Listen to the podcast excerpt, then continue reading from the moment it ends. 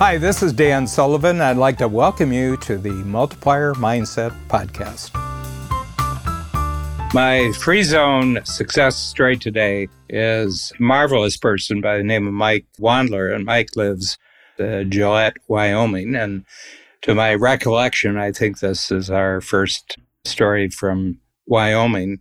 You meet him, and he's kind of a person you can imagine that these are the kind of people who move the frontier in America from the East Coast to the West Coast. You know, the, the 1600s, 1700s, 1800s, early 1900s. This is the type of person, and he's from an entrepreneurial family. And so it's a business that he took over from his father. I can say that Mike is like a lot of our entrepreneurs. They had a very indifferent relationship with the educational system because entrepreneurs want to create their own school, their own school of success. Mike's done that and took over a $7 million company, and it's now a $100 million company. But the part that Mike didn't really talk about is what he's doing now. And he will probably, in a very short period of time, be one of the world's leading manufacturers of all the components and all the parts of what are called SMRs. And these are small modular nuclear plants that are going to supply an entirely unexpected massive amount of very cheap, very, very reliable, very abundant energy, starting almost entirely in the United States and probably Canada. And if you can picture it, it's probably a nuclear plant you know, if you have a 2,000 square foot or 3,000 square foot house, this nuclear plant is about that big. And what you can imagine, I was just talking to Mike. I just saw him at our annual summit for our free zone program in Palm Beach. And I said, you know, you can imagine the new chip factory that's going in north of Phoenix. And this is TSMC. And this is the probably the top chip making company in the world for the very, very highest level of electronic equipment in the world. And they've just built a factory that at the start has 20,000 workers.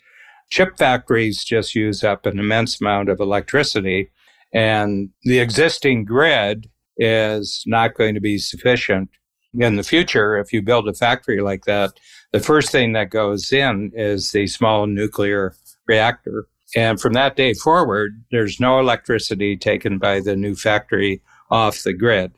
And Mike is pioneering this. None of this happens without the manufacturing. So I told him, I said, you already have the free zone. This is going to be a total free zone. So going from 100 million to a billion is probably going to be an easy step for you because I think probably your marketing days are over. Probably you're just going to have to be highly selective about who comes knocking on your door because everybody's going to be knocking on your door. All right, I'm Mike Wandler. I'm the president of L&H Industrial and the owner of L&H Industrial in Gillette, Wyoming. We're a global company doing manufacturing and repair for the biggest machines on earth. So we work on things like uh, shovels, drag lines, mostly in the mining industry. Company started in 1964 by my dad, Leon Wandler. I've been in it since 82. My dad was in there in 1964. In 1982, I was 14 and I wanted to go to work. I was tired of sitting at home and looking for something to do. So I talked him into letting me come in and work. And it was the typical, you know, second generation where you come in and start on the ground floor being the helper. But I quickly moved up into the machine shop because that's where my dad liked to spend his time. That's what he appreciated the most. So spent a lot of my childhood in the machine shop I uh, didn't really have any use for school because I was working as many hours as I could work starting at the age of 14 and machining, a little bit of welding, a little bit of mechanicking, but mostly machining. It was tough times in the 80s. So I got to move up very quickly because the shops were empty and they needed people to do things. So that helped push me into the mining world. And then I went up through, you know, management, supervising. I was supervising the machine shop by the time I was 18. I was a part owner of L&H by 1986. So it's a little different way to get entrepreneurial, but I am entrepreneurial. I like starting new things. I always have. I got that from my dad. He was always trying the hard things and doing something new that people said couldn't be done. And I continued doing that. So I bought the company from dad in 98, me and my brothers, and I've kept buying shareholders out. So now I own 50% of it and I've got family that owns 48%. So it's closely privately held, a little different than most companies. I really like having it closely privately held to protect the company long term and all the stakeholders and also just playing the long game. But we're still very entrepreneurial. We're moving into nuclear now we're diversifying. You could argue we may be over diversified because we're very entrepreneurial and we keep changing things, but it's a fun business and, and it's ours and we make it into what we want it to be, especially with strategic coaches help on self-managed company. That makes it even easier. There's always a lot of obstacles and there was a lot in 1998 when I took over. Well, 2000, I took over as president and I had dropped out of high school halfway through my senior year because I didn't see any good reason and they were going to flunk me because I was a terrible student. So I dropped out, got my GED. And when I became president, I'm like, oof, I had this gnawing at the back of my head that I was missing a lot of information that I needed to do a good job and to sit in the room with the people I needed to sit with. So I had to overcome that. And so a lot of it's mindset and what's bothering you. So at that point in 2000, that's what was bothering me was I need to be better prepared for this. So I got a took an online course while I was running the company. I took an online course, I got a bachelor's in business administration, and that checked that box.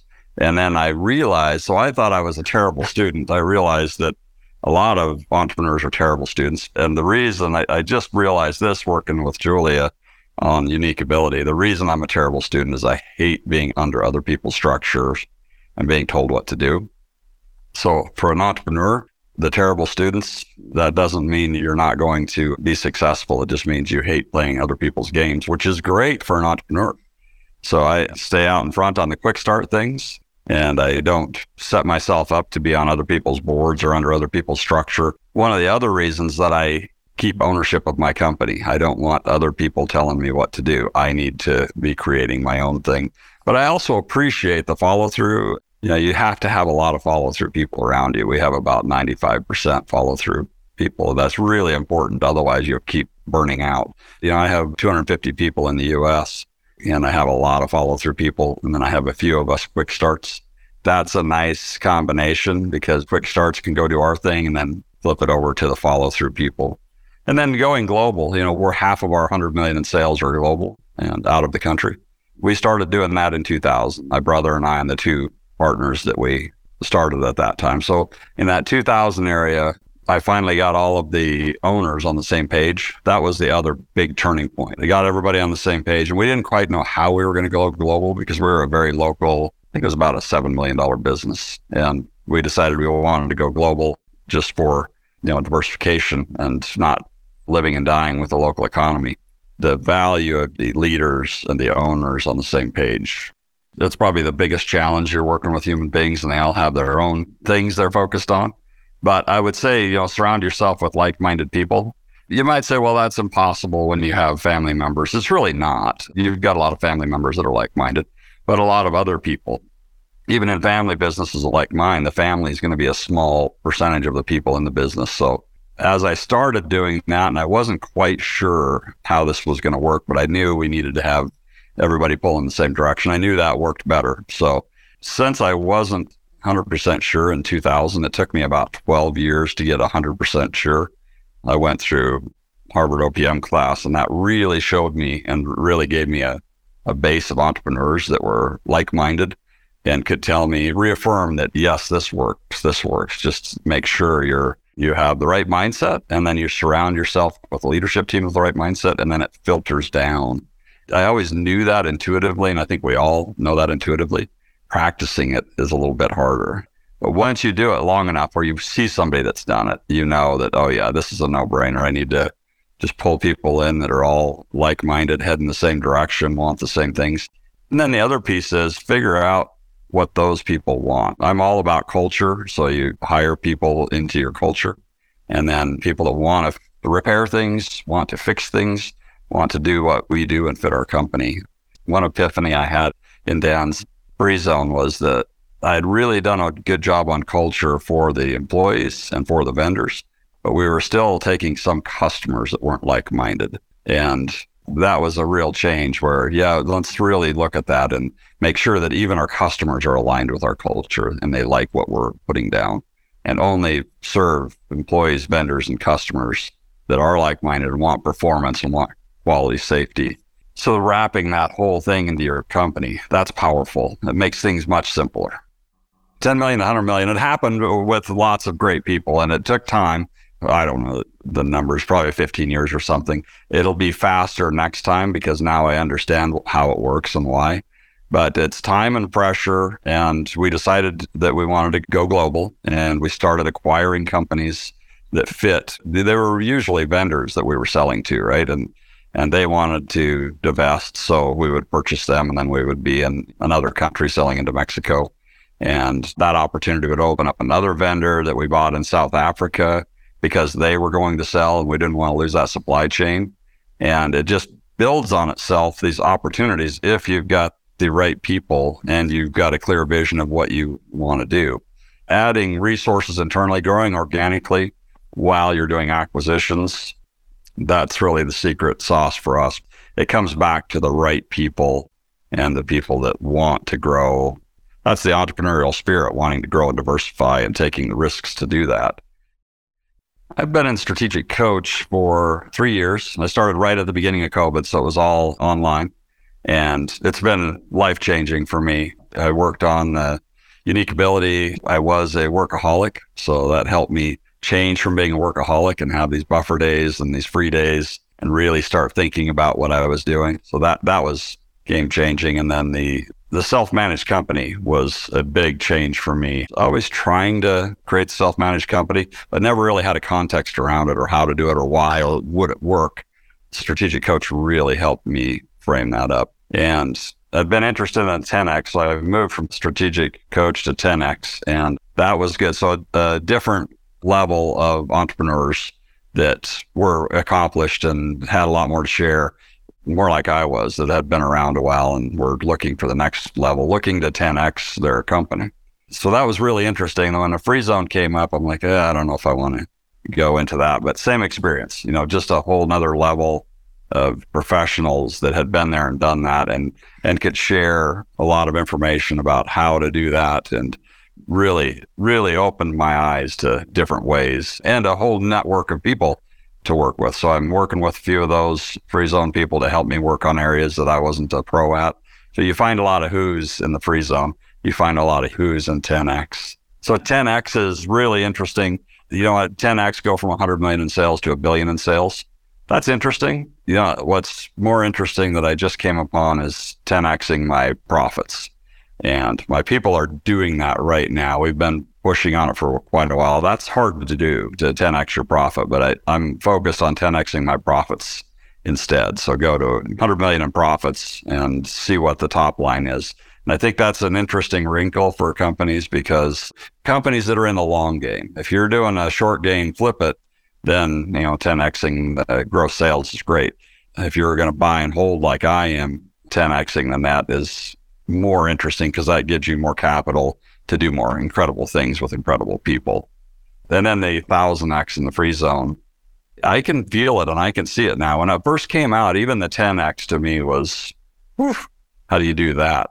Until you look at, well, I've already done it and I could do it again. And it'll be a quicker way to do it if I'm looking at it and I believe I can do it. And then the thousand, you know, that one is mind blowing when somebody first says it until Dan shows you how to do it. And then it becomes like, oh, yeah, I could see that. I can reach that from here. So it's a lot of fun. And it's not about the money. The money's just a good measurement. And you need the money, you need the net profit in order to be able to invest and keep growing. But it's really about the the freedom of time, the freedom of relationships, the freedom of purpose. And I've got that very neatly wrapped into my life now. So I can see doing this. I'm I'm 54. I can see doing this for another 50 years that is definitely the 1000x, 10x. We should be able to do that every 10 years, maybe every 15, doesn't matter. But the freedoms are the beautiful part. That's really what strategic coach and free zone is teaching me. It's about staying in my unique ability. Uh, Julia Waller also really coached me on this. So, you know, staying in my unique abilities and delegating everything else, finding my who's. So saying, yes, I want to do that. I don't know how to do it but I do know how to find somebody that's incredible at doing it, which is another piece that the free zone gives you, being able to find an incredible network of the best people that can do particular things.